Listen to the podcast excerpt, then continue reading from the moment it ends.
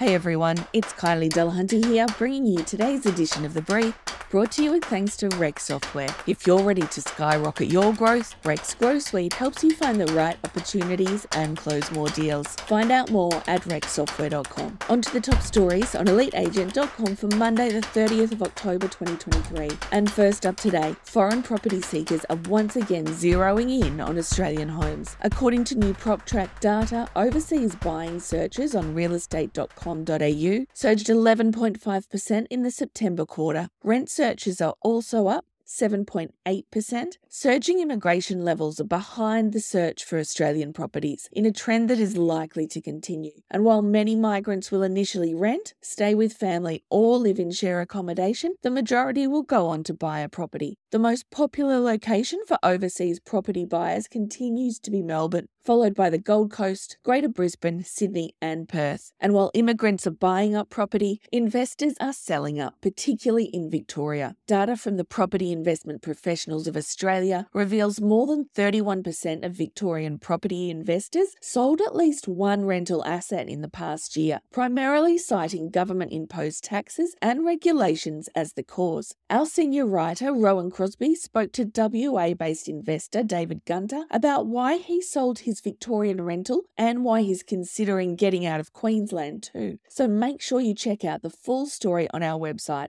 and forget dwelling on what should be and focus on what could be. That's the message from coach Marnie Beauchamp in today's feature. Marnie says while self doubt and fear of rejection are normal real estate agent thought processes, the key is to know how to control them so they don't derail your success. And of course, Marnie has a range of ways to help you do exactly that, starting with embracing imperfection and that mistakes are part of the learning process. Moving on to Brecky Brows, and the REIQ has largely welcomed the state's new property laws, but warned there are a few illogical and ambiguous provisions that remain. CEO Antonia Mercorella said there were still impractical and unnecessarily complex requirements associated with the provision of a disclosure statement at auctions, in addition to the counterproductive and regressive reintroduction of community management statement disclosure when selling lots in a community title scheme. An ambiguity also regarding circumstances giving rise to buyer termination rights. And speaking of the real estate institutes, the REIA has made a submission to the National Housing and Homelessness Plan to propose measures including phasing out stamp duty, getting more rentals onto the market, encouraging home ownership, and focusing on family investing as ways to make housing more accessible. And today's motivational quote Because I know how many in the real estate industry love a little bit of sparkle. Well, today Today's quote comes from businesswoman and journalist Ella Woodward, who said, When life gives you Monday, dip it in glitter and sparkle all day. And I take that to mean make the best out of bad situations because there's always a silver lining.